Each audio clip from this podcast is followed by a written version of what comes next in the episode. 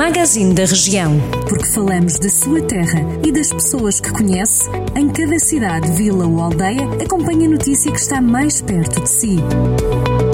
Magazine da Região. Edição de Mariana Silva. A Santa Casa da Misericórdia de Lamego revelou que todos os utentes e funcionários do lar de idosos de Arneiroz já se encontram recuperados da Covid-19. Segundo a instituição, a conclusão foi retirada dos resultados dos últimos testes realizados na Valência. O último utente, que permanecia infectado, testou negativo ao novo coronavírus. Desde o início da pandemia, 18 pessoas ligadas ao lar foram infectadas, entre 14 utentes e 4 funcionários. Começou ontem o evento Cubo Mágico, que promete animar o verão na cidade de Viseu. A iniciativa visa retomar as atividades cultural e económica até 21 de setembro, com uma agenda repleta de mais de 600 experiências e microeventos espalhados pelo Conselho. O lema da organização passa pela criação de uma alternativa segura para quem passar por Viseu nos próximos dois meses. A edição deste ano da Feira de São Cristóvão, em Rezende, foi cancelada por causa da pandemia da Covid-19. O certame iria decorrer a 25 de julho, mas tal não vai acontecer atendendo ao contexto epidemiológico que o país atravessa e em observância das normas de segurança impostas de forma a impedir a propagação do vírus. A Feira de São Cristóvão é um evento tradicional que tem marcado o Conselho de Rezende, sendo bastante popular junto da população local, com mais de um século de existência.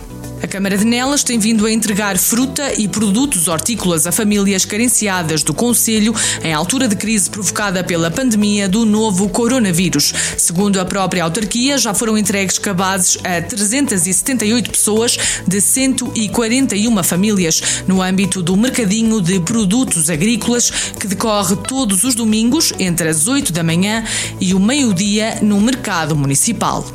Foi aprovado o projeto de criação de uma área de serviço para autocaravanas no Parque Verde de Mortágua, no âmbito de uma candidatura apresentada pela Câmara Municipal à linha de apoio à valorização turística do interior, Programa Valorizar.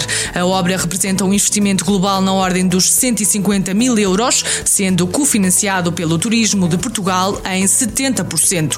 Com este investimento, o município pretende dar uma nova resposta às necessidades dos autocaravanistas que visitam o Conselho, promovendo em simultâneo o desenvolvimento da economia e do turismo locais. Foi apresentado o projeto CLDS 4G, Contrato Local de Desenvolvimento Social Penedono Ajuda, que pretende apoiar a população mais vulnerável do Conselho através de 26 atividades abrangendo as sete freguesias e a sede da vila. O projeto foi lançado numa sessão de apresentação que decorreu no Cine Fórum Local, onde estiveram presentes vários agentes do Conselho. Em comunicado, a direção do Penedono Ajuda explica que este novo programa contempla três eixos de intervenção, nomeadamente o emprego, formação e qualificação, a intervenção familiar e parental, preventiva da pobreza infantil e a promoção do envelhecimento ativo e apoio à população idosa. O Conselho de Sátão vai receber a iniciativa Dou Mais Tempo à Vida, Juntos Venceremos o Cancro, que está a passar pelos vários conselhos da região centro.